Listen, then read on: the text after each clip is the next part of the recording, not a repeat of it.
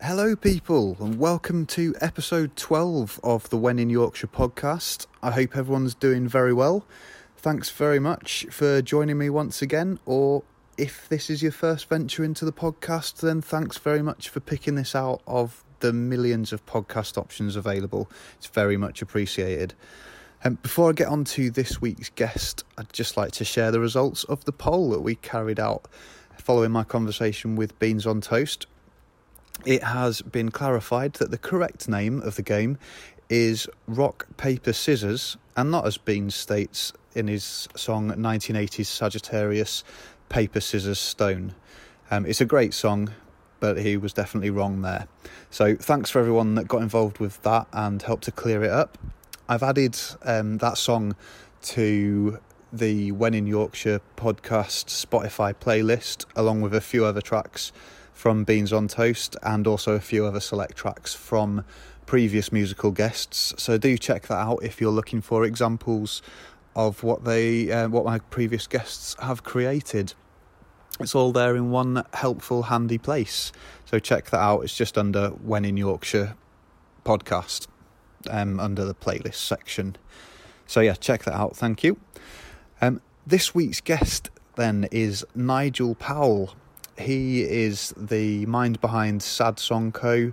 and the drummer for Frank Turner and the Sleeping Souls, as well as the post hardcore band Dive Dive. I met Nigel ahead of Frank Turner's show at the First Direct Arena. Um, we had a lovely chat. I very much enjoyed talking to Nigel, and we managed to cover quite a few topics, um, along with clarifying that Yorkshire and and more specifically Leeds is the spiritual home of the Frank Turner and the Sleeping Souls. Um, we we chatted for quite a while here, um, so long in fact that the conversation mm, ended basically due to Nigel being required for sound check, um, which unfortunately did take priority over the podcast that we were recording. Um, I'm not going to give away anything else. We speak about quite a few things, and I had a great time. Um, but I will leave you to discover the rest of our conversation. So enjoy episode 12 with Nigel Powell. I'm here with Nigel, and we are at the First Direct Arena. You are here with Frank Turner and the Sleeping Souls. I am. I Yeah. play drums for them, and so I'd better be here. Yes, good, Yes. good. Um, you, you've just done two nights in Manchester. Yeah. Yeah. How's that gone? Uh, really good. Yeah, I mean, it's, um, Manchester's always been very kind to us. Not saying any, any I mean, Leeds has as well, I know, obviously. you, you've crossed Um, the. Uh, you've gone from the red rose to the white rose now, so you've got to be careful. yeah, I mean, I, I, luckily this is a podcast, so I'm not going to get virtually lynched. No, Hopefully, no. but um, but no, it's it, it was it was fun. We and um, this tour has kind of been a bit weird. We we um, we actually did production rehearsals in Manchester. So we were in Manchester for two Okay. days. Then we left Manchester and went to Birmingham and played the first show of the tour. And then we had two days off and then went back to Manchester. Right. So it's the the whole thing's been a little bit. Wait, where am I? What's happening? Uh, Yeah. Is it a day off? No, gig today. What? but um, but no, it was it was good. We haven't played for weeks, but uh, this band with uh, we're either stupid or cocky because um, every time we have a big chunk of time off and then there's a tour coming up i it's it's usually me that says something like maybe we can rehearse Yeah. um, and it's everybody kind of goes ah let's just do a long sound check on the first day We- yeah. um, so uh, so we do tend to just show i mean we had these two production days but but a lot of that is people kind of thinking about lights and Yes, looking at yeah, sound yeah. and stuff so it's Making not it it's not the same as sitting around in a uh, in a rehearsal room looking at each other going what are you playing there um, Am I following? Who's? what- what- yeah. um, but yeah, you know, it's we we've been playing together so long that we just kind of turn up, and you know, ev- even if Frank says, "Hey, we're doing," uh, you know, some song from Sleep Is for the Week that none of us have played for, Yeah. um, ten years. You know, it will run run run through it, and by halfway through, everybody go, "Oh yeah." muscle I memory this." kicks back Yeah, in. Totally. Yeah, absolutely. Um, so I kind of there's a few things I want to chat to you about, not just not just Sleeping Souls work. Okay. Um, but I'd like to get an idea of how you got into where you are now. Um, so starting from the very very beginning, and can you remember your first experience of music in any form? Um, I generally start car music was a big one for me. That's kind of my first memories of, of being exposed to music on a regular basis. Um, my my earliest memory that I recognise as having anything to do with music was I had um, a vinyl seven inch of um, uh, there's a there was there's cartoon characters called Sylvester and Tweety Pie. Yeah, yeah, yeah. The Looney. Tunes. Yeah, Yeah. Looney Tunes. Um, so uh, Tweety Pie released a single Oh, called awesome. "I Taught I Tore a Putty Tat." Oh yeah, yeah, yeah. No, I, this is coming back now. Yeah, so um, and I had that, and um, and I kind of my my memory of it is is not so much the song. I remember the song anyway, but uh, you know, and I remember that I really used to like it. Got it on your iPod. Um, but I've I've got a brother who's three and a half years older than me, and um, I did something to piss him off or something like Right. that. I don't remember. Yeah, I must have been three Okay. or something, three maybe four, and uh, he knew I liked this record, so he grabbed it and smashed it. Oh no. And I remember being astonished that you could destroy music. I didn't. I yeah, that was like what? What? I didn't know this this, this happened. So um, that doesn't in any way give us a segue into anything that happens No. later on. But that is my first musical memory. Wow. Okay. And and is, can you remember the first thing that maybe like the first thing that you bought then? First thing you purchased? Um, well, the, uh, sorry to not have simple answers, No. but the way I got into it is is kind of um, not very linear in a way. I mean, I I'd, I liked making noise, and I remember constructing um, kind of a drum kit of, of Okay. a type out of. Um, uh, you know, like pots and pans, and Yeah. uh, playing with the back end of wooden spoons. And um, uh, I was particularly proud. I, I didn't really know what a snare drum was, but I knew the sound it made. So I got a um, I got an old big kind of catering margarine tub that was empty. Didn't have Yeah. margarine in it anymore, and um, and I cut up loads of wire and put it in the bottom. You know, just kind Yeah, of it, sealed it inside, and then you hit it, and it goes. and uh, it's, it's, it's in my memory, it sounded pretty cool. Yeah. And- How old were you then? Uh, I must have been nine or ten. Okay. Um, That's some am good I- engineering. yeah. and my brother played guitar and sang. Um, and we used to also play with a folk band at church. Um, Right. So we used to kind of muck about with that kind of thing at home. But I, I was never very serious about it. Um, but uh, th- th- my brother's coming up a lot in this. Uh, but uh, hi, Adrian, if ever he listens. Um, the the the point at which I kind of started taking it more more seriously, I didn't really have a choice. Um, uh, when we were on holiday one year, our house was burgled, Right. and um, a lot of the stuff that went was kind of had sentimental value, but uh, there was kind of no point in replacing, like my mum's engagement ring and stuff Right. like that. So um, when the uh, when the insurance money came in, my mum said, "Well, I'm not going to buy another engagement ring. Um, what shall I do with this?" And my brother, who needed a drummer because he was a guitarist, said, "You should buy Nigel a drum kit." and and I was That like, "What? made. Okay." Um, so we got a drum kit and a book that said "Learn how to play drums," and I, I started from there. And you know, so I guess I kind of have my brother to thank for it because he he needed a drummer and he's quite a forceful personality. so he's like, "You, you're drumming, huh? You're drummer now." yeah." Excellent. So drums was the first instrument that you. Yeah. Well, I'd, I'd I'd learned piano for a while. I'd Okay. um, uh, I'd I'd been a um, uh, that that was one of those things where I'd I was we got a piano in the house and I used to play it all the time. I used to play it for hours. It must have been absolute torture for anybody who had to live there. Um, and my parents went, "Oh, look at that! Nigel's playing playing the piano for hours and hours a day. We should get him lessons." So they got me lessons, and the amount I played at home went down and down and down and down until I was hardly playing at all. Right. And eventually they said, "Oh, well, he's not interested anymore," and cancelled the lessons. As soon as they cancelled lessons, I started playing more at home. But Yeah. It was good that the amount of time Yeah. that you were playing. it, it gave it gave me a lot of the basics, and from there I just learned. Uh, I worked out the whole Marillion and Genesis back catalogue, and uh, that kind of taught me how to play piano. So I had been Brilliant. playing piano for a while before that, but I was I I don't know why, but I just I focused much more on drums, and it felt much more me Okay. immediately. Yeah. So. Very good. Do you remember your first experience of live music?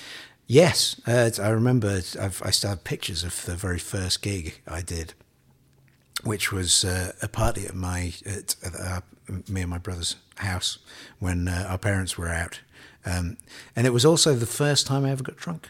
Right. Um, okay. Uh, I, And you I, were how old? uh, I, I was eleven, I think. Right. So. Um, Starting early. yeah, yeah. Well, I, I don't drink anymore. I stopped when I was thirteen. So, I, it's, when I tell people I don't drink, they say, "Oh, how long for?" And I'm like, "Well, about thirty-six years now." um, and uh, but yeah, so um, they they went out and uh, we had a party, and the band that you know, my brother's band that I was in, we we played a bunch of covers, and you know, I.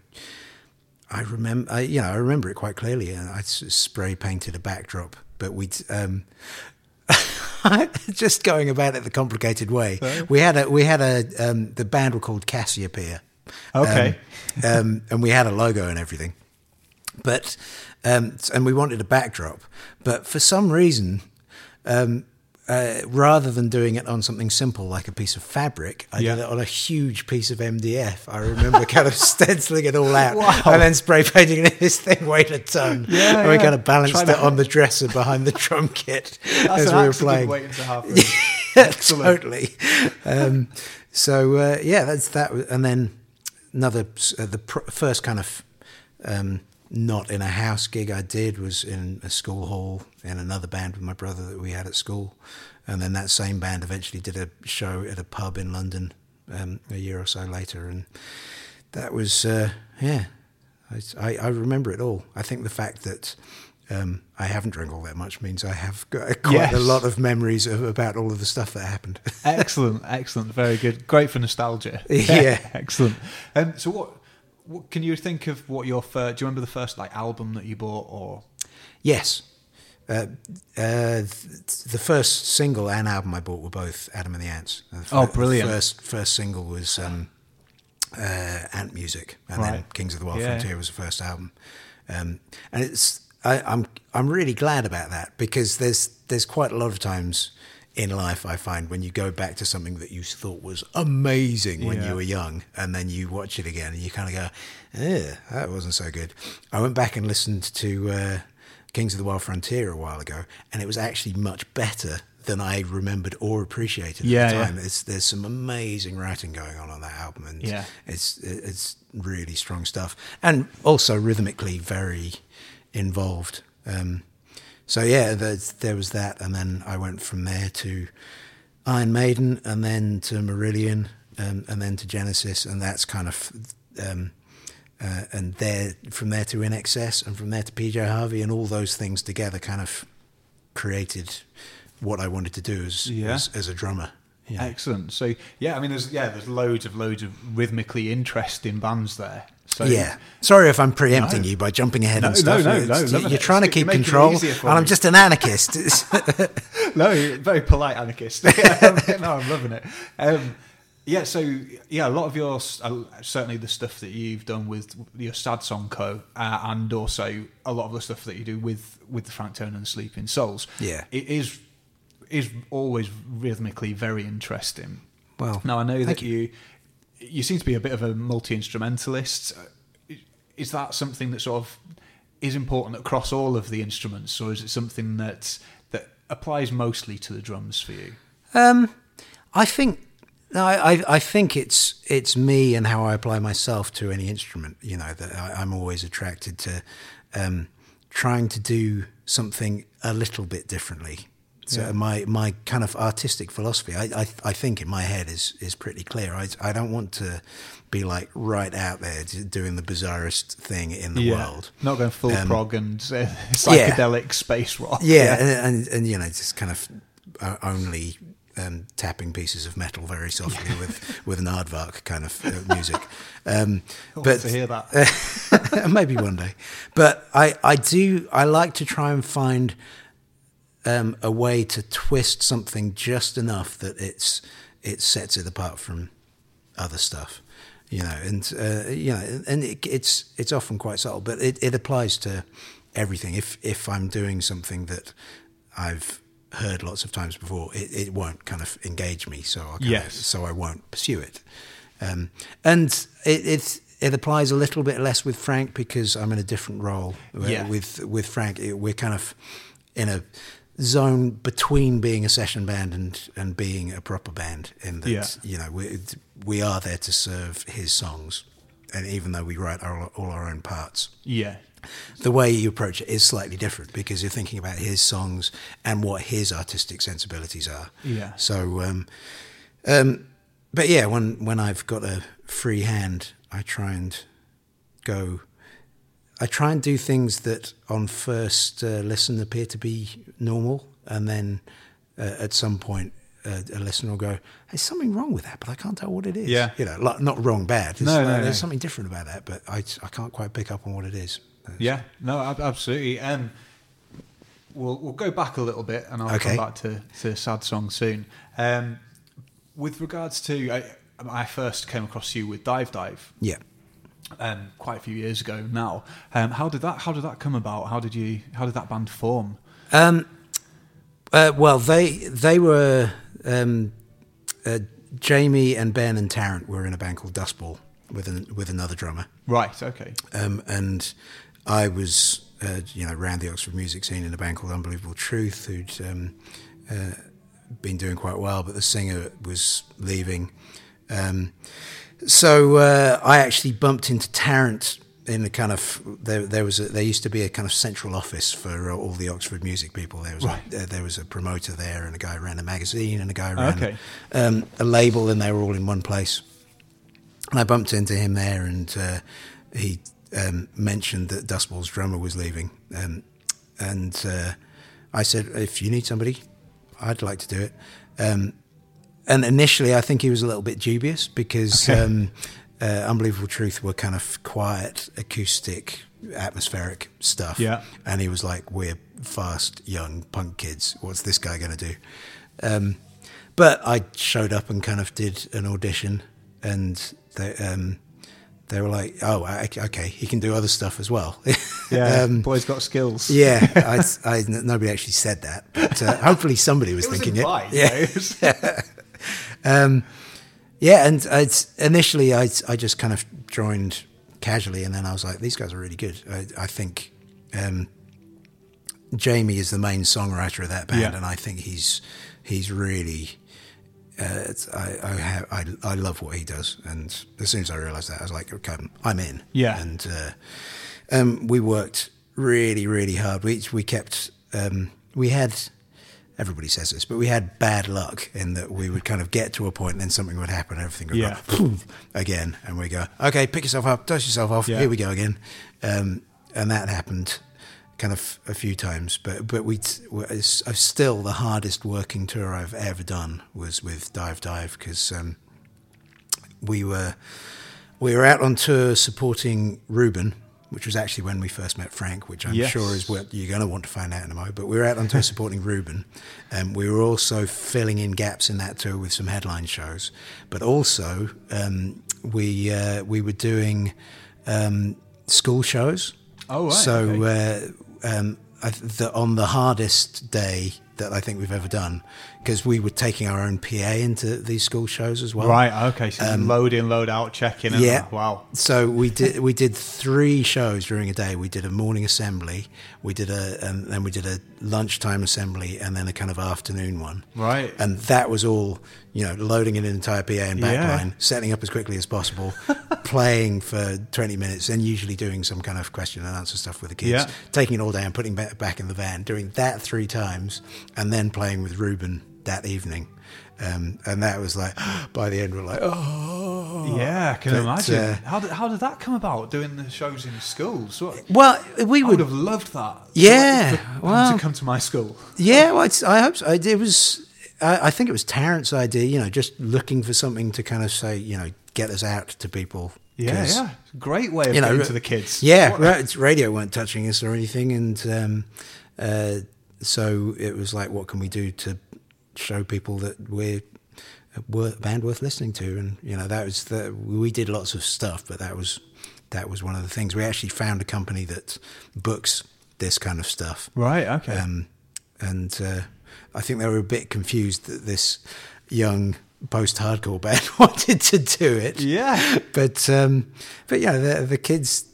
It's funny the, the the teachers were all like, "What the hell is this?" and the kids were all like, "This is fantastic." Because we were doing some primary schools as well Yeah, yeah. secondary schools as well. It was it was all over. Some the- kids' first experience of live music. Yeah, is you yeah, guys coming totally. smashing their assembly. Yeah, That's absolutely. amazing. Yeah, That's absolutely brilliant. Um, so yeah, uh, going to that the, the tour with with Reuben, who are a great band as well. One, uh, fantastic. a band I was in previously we played with Reuben a couple of times, and so so friendly as well. I remember Yeah. you know, we, were, we were massive fans, and saw Reuben would come into a venue near us, and so it was just like hassle the promoter, like, can we can we play with Reuben? Can we play with Reuben? It's like yeah. I mean, I remember Jamie coming up going, uh, "Hi, yeah. So um, I'm Jamie. I'm in Reuben." Was like, Yeah. "Yes, Yes, we know." this." Said, Oh, right, yeah, yeah. Um, yeah, I mean, for, if there's anybody listening to your podcast who doesn't know Reuben, they Yeah. should go out and get very fast, very dangerous immediately because it is, I think, the great lost British rock album. Yeah. It's It's, it's, it's, outstanding. perfect, yeah. I like all of their albums, but that one Yeah. in particular it is is amazing, and um, I think I think it even partially influenced. We, we went and recorded at Stakeout Studios, um, where, where that was recorded. I know it's slightly different format now.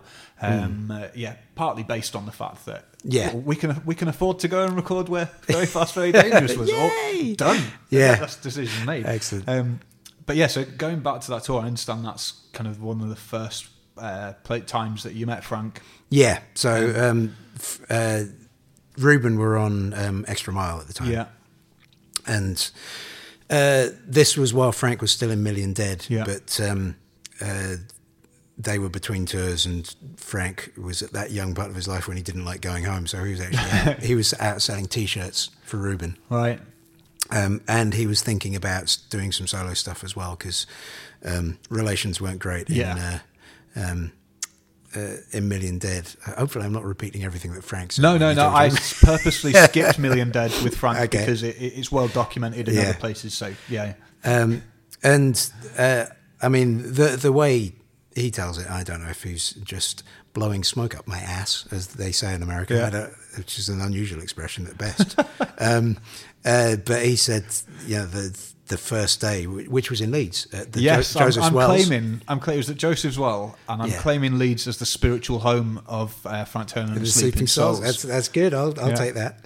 So um, uh, our, our sound check was quite late, and the uh, the sound engineer just said, "All right, uh, just play the drums." And I played "Rock and Roll" by Led Zeppelin, just because it's it's something that kind of you know Full kit and- yeah, um, and Frank said, "Oh, cool."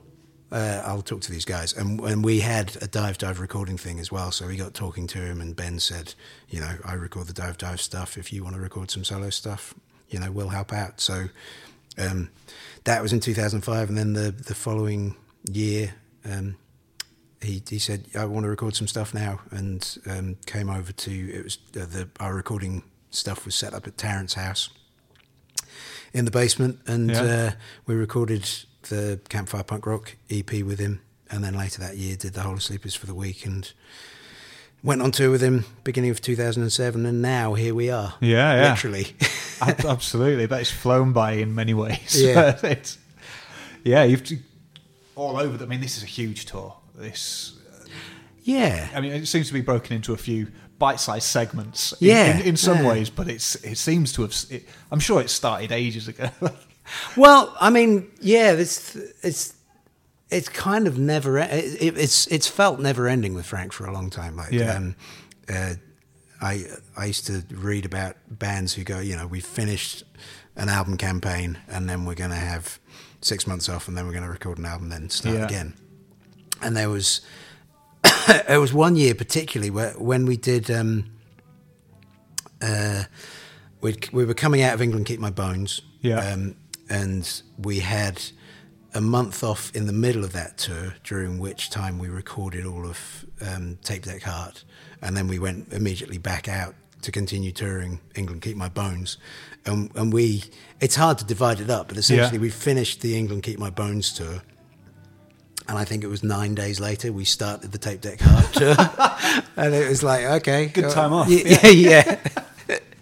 Um, Wow. So um, it's it, it's become a little less absolutely frantic over the last couple of years, which is good. And um, but you know, we started this one in April last year, Yeah. and uh, there's there's plans going on until after the summer this year.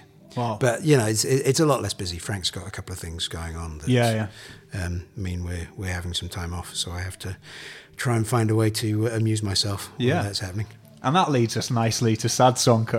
Okay. so, um, yeah, I I came across it. I think there's a couple of some interviews that you've done which you were posting on online, um, and I yeah came across those and watched a, a series of those short snippets. Um, thought yeah, this sounds quite interesting, and I liked the the background music to it, and thought right, let's let's give this a go. Um, and yeah, it's it plays heavily on the sort of the, the rhythmical side of things, which I absolutely love. Um, and it, it seems like there's, and I don't know if it's just for, for the slightly melancholy nature of it, but there's a there's a, it's it's got a, a semi Radiohead tint to it. Um, not that it sounds anything like a Radiohead record, but it kind of has that that feel to it. But they, they, they yeah, the sonically, even taking the lyrics out of it feels like you go on a bit of a journey with with most of those songs. Uh, Um, Is that is that something? Have I just created that for myself? And I'm happy if that's the case. Yeah, uh, I I hadn't thought about it. I must admit in that way because, um, uh, in I think when you're making records, certainly when you're doing it on your own, and, and most mostly I did Worth the last album, Hmm. pretty much completely on my own. Um, you play? Did you play everything? uh, apart from a few bits of bass, yes. Um, the the guy the guy I normally work with on bass, it, I could only it was only like one day when we could actually uh, both be in the same place. Right, So, okay. uh, um, which was, I mean, it's it's kind of amusing to think about. Th- th- This is why it's sometimes it's hard to zoom out and kind of see a progression or a kind of artistic overview. Yeah. Because um, like this day doing bass, it was like he arrived and I was like, okay, which which songs have you learned? And he's got this one, this one, this one, and we go through them and I go, okay, uh, yeah, okay, we got the we've got the verse, uh, onto the chorus, and and literally it was kind of down to the wire. He's like, I've got to go in ten minutes. It's like let's just try and get the end of this one song, and he's like, no, no, not that note, do this instead. Yeah, oh my god, it's all right. I'll edit it together once you go, and it'll be fine. Bye. Um, so you, you know you're just trying to get it done and Yeah. uh, um, make it sound good. But um, it's, I mean, it is the uh, the the melancholy thing. You know, comes from my personality, and, and maybe there was. I, I was actually I was at school with Radiohead. I don't know if you Oh right, know no, that. I, I'd heard, and I didn't know if it was true that were you some form of tour manager for Radiohead at some point? no, I was a lighting designer for, Oh, okay. for uh, the first kind of few years for Right, um, okay, yeah, Pablo yeah. Honey and that stuff. Excellent, great album. And I, I was I was in the band for a little while at school, Right. um, or just after school actually, um, when Phil was off uh, wooing the lady that's now his wife, who lives in um, Time well spent. who- yeah, absolutely, who lives in Ireland, uh, and I, I was I was in a band with um, Johnny at school, and Right. and he's uh, you know we've just been friends forever. Ah, okay, yeah. So maybe there was something So at the school that just made people melancholy and sad. Yeah, well, you know, yeah, yeah. So I don't, I don't always see it as maybe that's the feel of it, but I don't always necessarily take that away from the songs. I don't feel that they are sad songs in, inherently. Just they Yeah. have they have that kind of tone to it. I guess the minor, Yeah, absolutely. minor and dissonant I- chords. I, but, mean, um, the the name of the band is is Yeah, yeah. kind of tongue in cheek, but kind Yeah. of not as well because um, the the band I was in that that did quite well immediately before Dive Dive, Unbelievable Truth.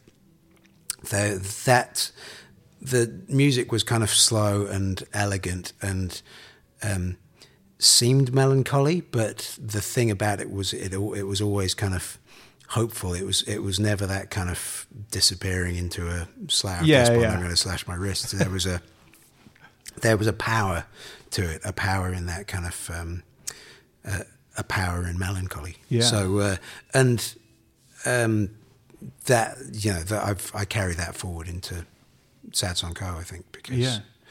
um, that it was it's my thing. You know, I I, I, I like that and it, it appeals to me.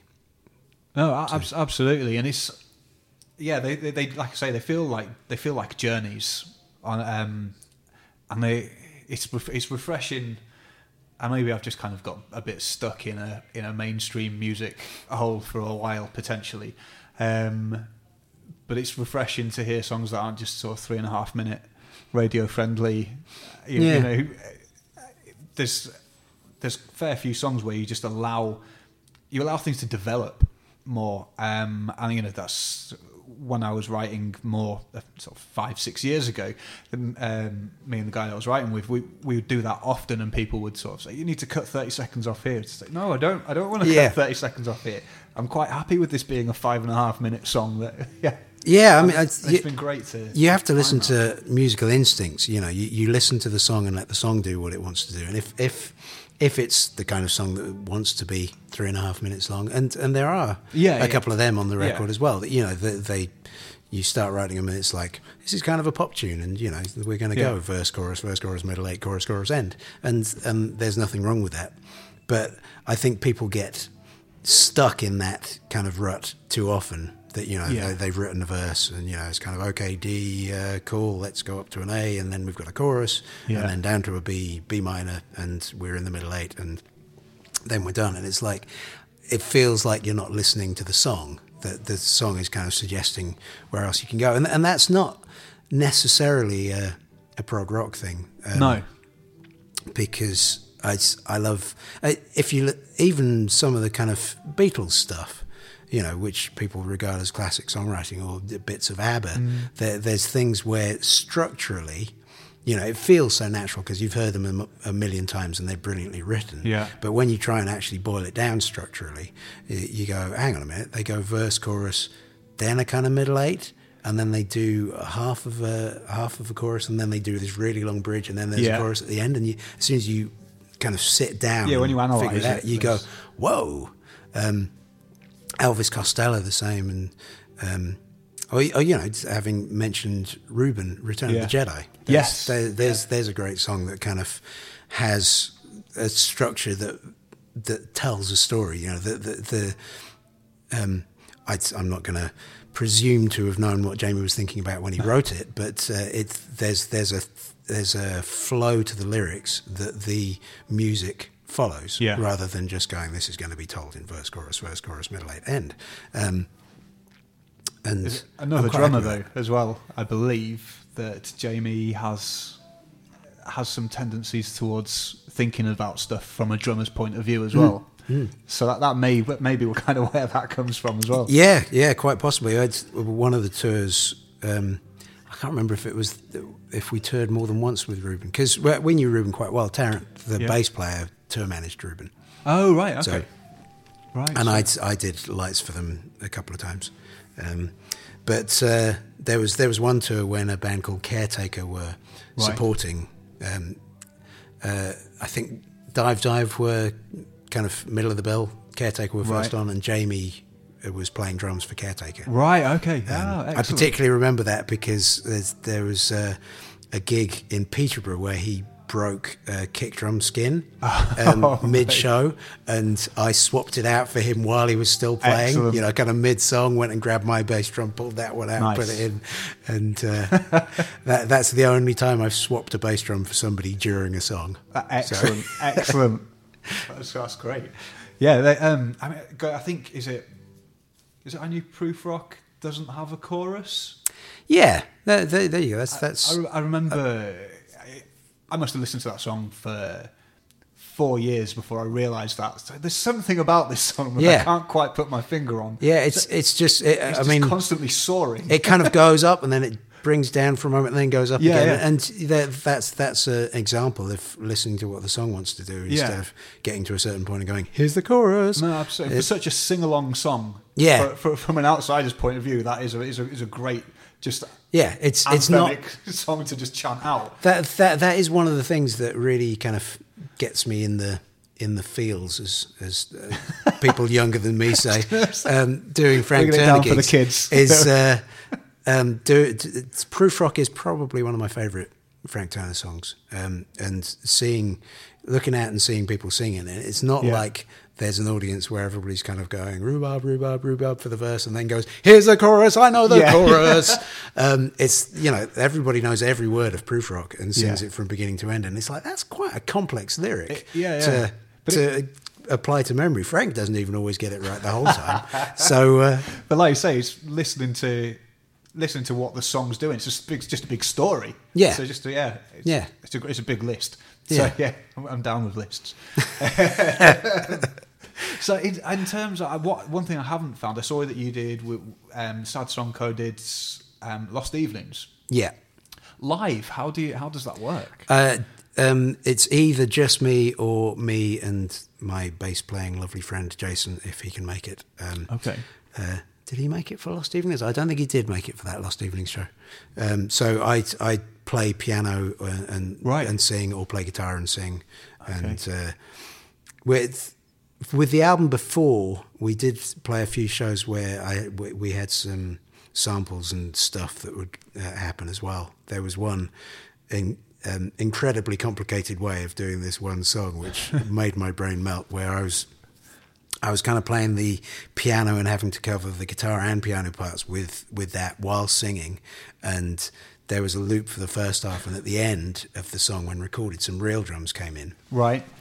and I had a sample of the real kick drum on Yeah. my left foot so, while I was kind of operating the piano pedals with my right, and Jason had the snare drum on a on a pedal for, for him.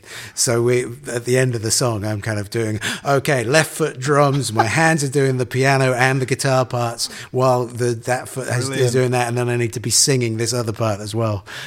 it was it was like if, if you've got a uh, CPU monitor on your Yeah, yeah. computer, it was at that point where it's getting up into the red, and it's like this thing's going to crash any Yeah, second. Excellent. Almost taking it back to that one man band with stuff on your back yeah, and absolutely. cymbals on your head. Brilliant. Yeah. That's, that sounds amazing. Yeah, I can.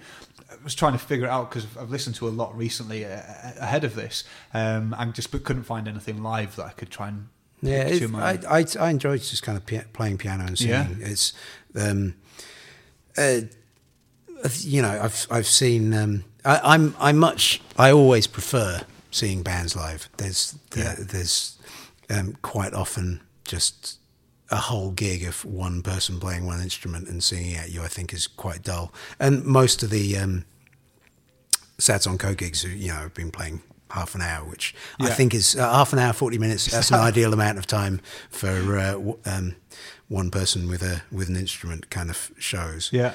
Um, but that said, I have. Um, I'm a huge fan of Ben Folds. I love Ben Folds Yes. Five, but I've seen Ben Folds solo as well, and he's Right. he's very engaging and. Um, so um, I've I've done it. Uh, I I know so many Ben Folds covers that I was just doing a different one at every uh, every Sad Song Co show Yeah. um, which you know, was, uh, and that's the kind of way that I was thinking about it. It's it's not, it, it's just a kind of acoustic version of the song that can communicate the emotion of it. It won't, Yeah. it won't give you the actual real version, but But that's recorded. Yeah, you can yeah. go and experience that. Exactly. Yeah, yeah. No, I'm, very much. They're two separate entities for me with regards to recording and live music. Um, Yeah. I don't want to go to a gig and hear the CD perfect. Yeah. Um, and I, I- you know, I've heard a few people recently on, on a few other podcasts talk about the fact that there's been a, a lot of people um, bringing in backing tracks, um, even like harmonies on backing tracks that are quite complex, and you're just thinking, "Oh, in a minute, how much?" Yeah. I'm now starting to doubt how much is actually being played. Yeah, and, and that's a big shame. yeah. uh, Well, it's it's a it's a balance to be made. This this album tour is the first time we've had some stuff on that's um, kind of not actually there happening. Yeah, I'm fine with samples and stuff like that. I'm, Yeah, I'm- I'm I'd, I'm I'm I'm always aware of the boundaries because because I I'm I'm fine with it as well. I, I grew up with INXS and they you know Yeah, had drum yeah, yeah. machines and loops and stuff, and I, as I really enjoyed triggered that. and there's somebody But- there that's yeah, yeah, I'm good with that. That's But good. at the same time, you know that we we we've discussed it between ourselves that you know um, what if if it's something that the people on stage can do, Mm. I'd always rather um, I'd always rather that we do it rather than have, Yeah. have it on track. You know, if, even if it's not exactly like the record. Um, to return to one of my desperately uncalled reference points. Um, uh, Genesis back in the early 80s um, had a hit in America with a song that wasn't a hit anywhere else. Okay. Unusually for them had a had a horn section on. Okay. Oh, is this Peter Gabriel or Phil Collins? This is this Phil Collins era. Okay. Um, and a song called No Reply at All. and it was it was big in America. So when they were on tour in America, they had to play it there. Yeah. And when you see them do it, they they had this great session guitarist, um, and basically he translates all of the horn parts onto guitar. Right, You know, okay. and, and they were Yeah. they were playing arenas. They could have hired a horn Yeah, section yeah. to come with them, but there's there's something I, I find kind of beautifully contained and more exciting about the fact that it's like, okay, it's the five of us. This is what the song sounds like. How are we going to make it work? Yeah. Kind of thing. You know, even though we recorded it with a horn section, you know, Daryl, you're not doing so much on this song. Can you figure out this stuff? And he's like, holy cow, there's, there's it's like a four piece horn section. What, what am I? I've only got that many fingers. But, you know, he does a great job. And, and, Yeah. uh, so I, I kind of prefer that kind of thing. Like when we do little changes, there's horns Yeah. on that, and Ben takes all the horn lines on Right. electric guitar, and I'm like, it's it's cool. It's it, it's still the same song, and, Yeah. um, and, and and the same parts, but it's just the the live version thereof. Absolutely, and I, I, yeah, like I say, I, I love the fact that that that there can be huge differences between the two, and it's still the same song. Yeah. And I mean, and, and with some of the going back to the Sleeping Souls, the Frank Turner Sleeping Souls stuff, I know that some of the songs have, in fact, sort of evolved throughout the years. What and there's been new recordings released. Yeah. um, and I, th- I find that fascinating that you get some bands where they. The, the song is done, and when it's recorded, that's the definitive version of it. And we'll do live versions, but that's it. But I like the fact that they seem to have continued to evolve and created new versions of themselves. Yeah, I suppose. I mean, I, I like the idea of definitive versions. Though I was I was thinking about this the other day that that I think um, is something I'm certainly often shooting for. I think it's what a lot of musicians are shooting for when you're in the studio is to Mm. create that version of that song that that then is that song. Yeah, okay. It's like I I, I always think when when people think of Dancing Queen, um, Right, yeah. they, they don't think of the chords and the melody and No. you know and then you can do anything you, you know any old version will do is when when you say dancing queen to somebody they'll get this kind of aural image of the way the drums go the, the Yeah, yeah. slightly loping disco beat and that strings part going da, da, Yeah. da," and then the piano goes da dang da dang da dang and and that is that's the kind of that's the holy grail, I think, for any song to produce a version like that. That uh, people can do versions of uh, Dancing Queen forevermore. Yeah, yeah, that's, yeah, quite that's right. the one. When when somebody says Dancing Queen, people go, That's the- I know yeah, exactly what that sounds like, and that is that is it. But that that said, I mean, you know, we've we've done new versions of. Uh, um, uh, Glorious You, I think the version that we put on Songbook is is really nice of that, and we've been playing the um, the kind of rock version of Long Live the Queen for such a long time now that I almost forget what the other one Yeah. sounds like because uh, that that was from very early on. It was more trying to find balance in the set. Yeah. Uh, also, Frank said that um, Lex, who the song was about, d- didn't like kind of uh, soft acoustic music, so we better do a rock version. But, but also, we had we had Yeah. there was back in the early days there was quite a lot of kind of Frank playing acoustic guitar and singing about sad stuff, and we needed some louder things just so you could cr- construct a longer set, an hour, Yes. an hour's Yeah, yeah. worth of stuff. Set- which so had set has dynamics in itself. So and and again, that's, that's um, uh, rock and roll by Led Zeppelin. It's, the, Yeah. it's I'm essentially doing the same drumming because uh, Frank said, uh, "Let's do something loud. Uh, what can you play?" And I go, "I can play rock and roll by Led Zeppelin." He goes, "Yeah, yeah, all right, let's do that." Yeah, yeah. Remember that time in Leeds? When, Yeah. When uh, we hatched our plan to take over the world. Yeah. Which is how it went in my head. Um, so, what what's the plan for for Sad Song Co now? You so, sort of said that you've potentially got some more time off. Is there? Have you got stuff in the, in the works? I don't. Okay. Um, I don't know if I don't know for sure if I'll come back to it. You know, I've, I, I've um, it's it's kind of a weird position to be in. I that I I don't. I'm not. Sorry, I'm not making much sense. No, it's no. terrible for a podcast. Somebody starting lots of sentences and then not finishing them. Um, I I don't need to be uh, incredibly successful and famous, but I also find it um, disappointingly masturbatory just to make music that nobody Yeah. nobody hears. And in terms of kind of um, success, uh, uh, Sad Co was falling more into that second category Right, for okay, me. okay. And uh, and that that doesn't inspire in- inspire to, inspire me to make Yeah. more at the moment. I, I don't think. Okay. So. Um, but who knows? Once it's, once I get a little bit bored and I'll start mucking about on a piano and find something interesting, and you never know. You know, it's, Yeah. I'll suddenly get. I, I wasn't intending on making Worth. I'd, I'd made um, in Amber in 2016 and thought that would that would be it for another That's few it, years. yeah. And then I wrote a few things, and suddenly it was like, well, I got to finish all this now. so, uh, so you know, that was that was kind of how Worth happened. That I got the, I kind of got the vibe for it. So if that happens again, who knows? Yeah. Okay.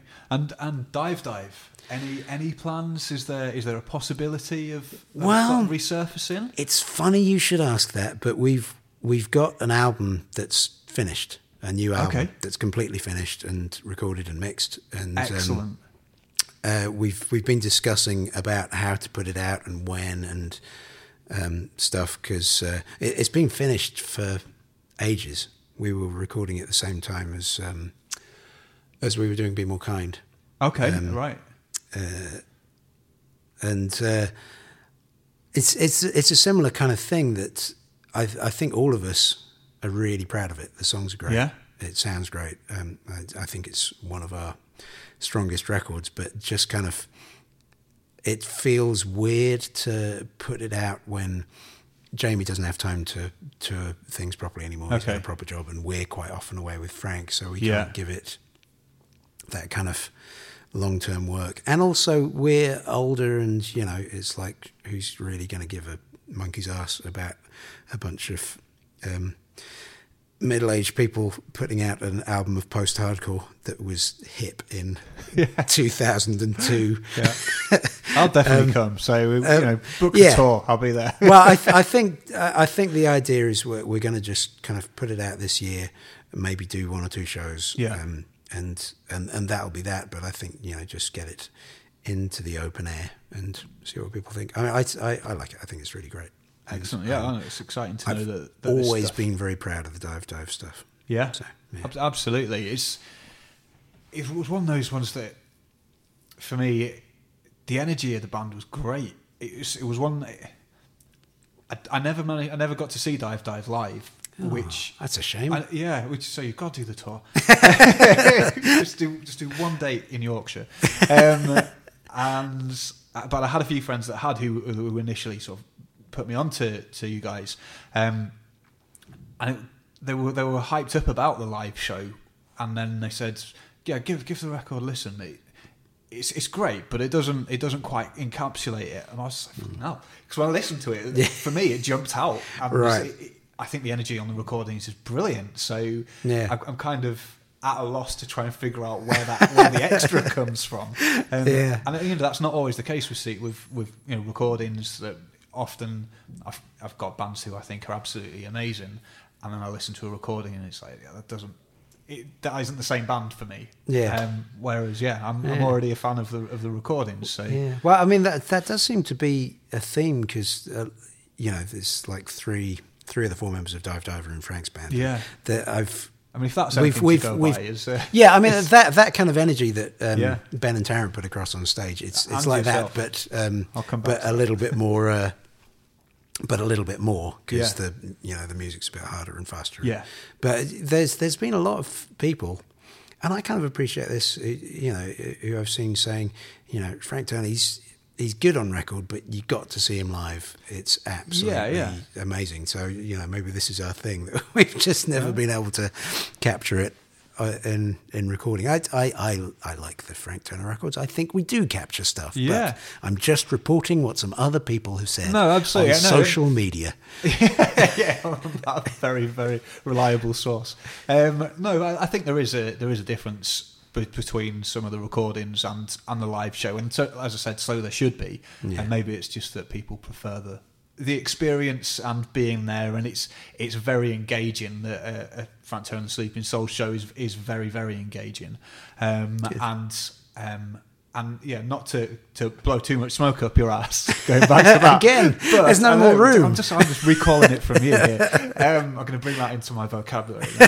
uh, but um, I can't remember what year. I'm going to say 2010, but I might be well off. So. okay.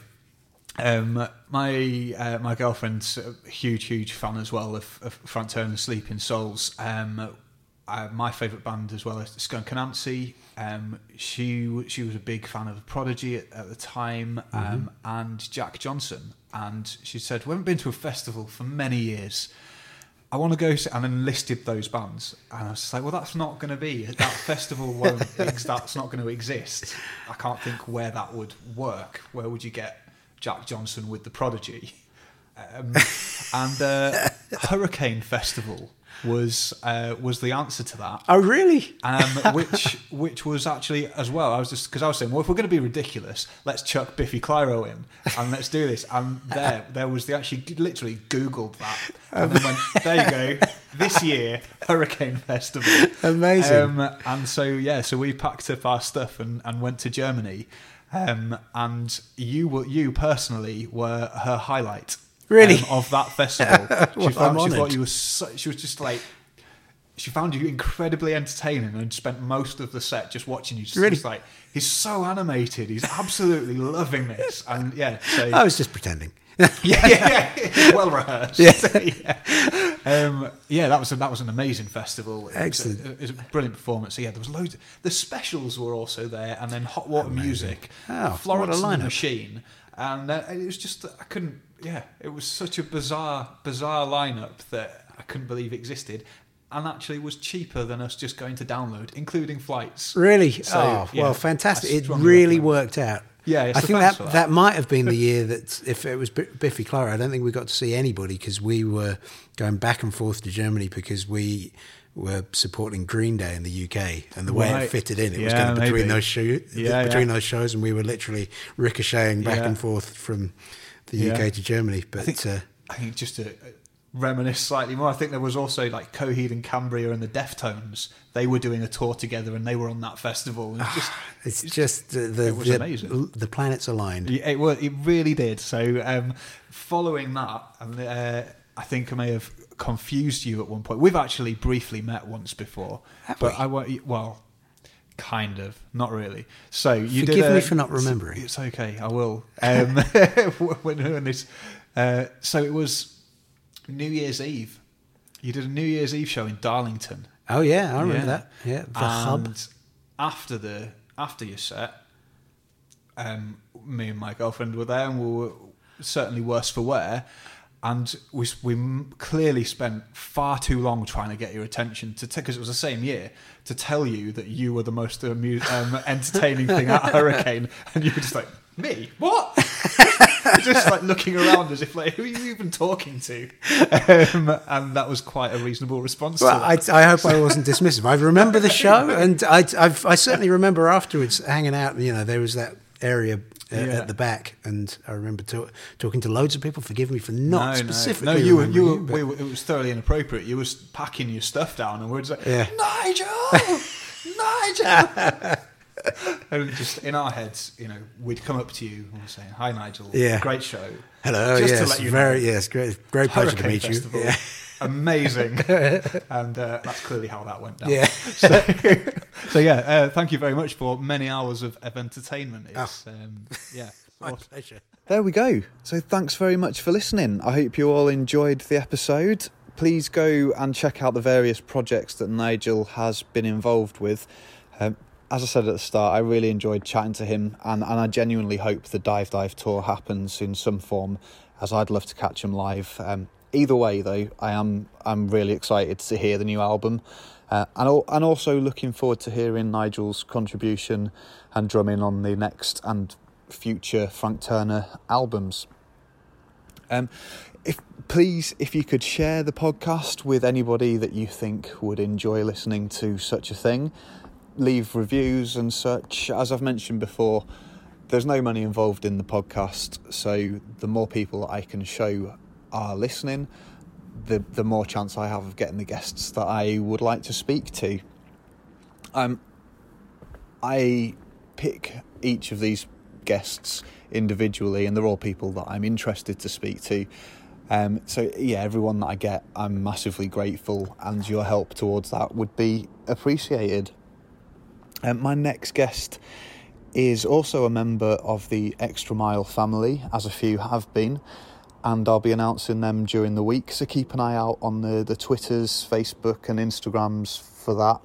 But until then, yeah, thank you very much again for listening, and good night.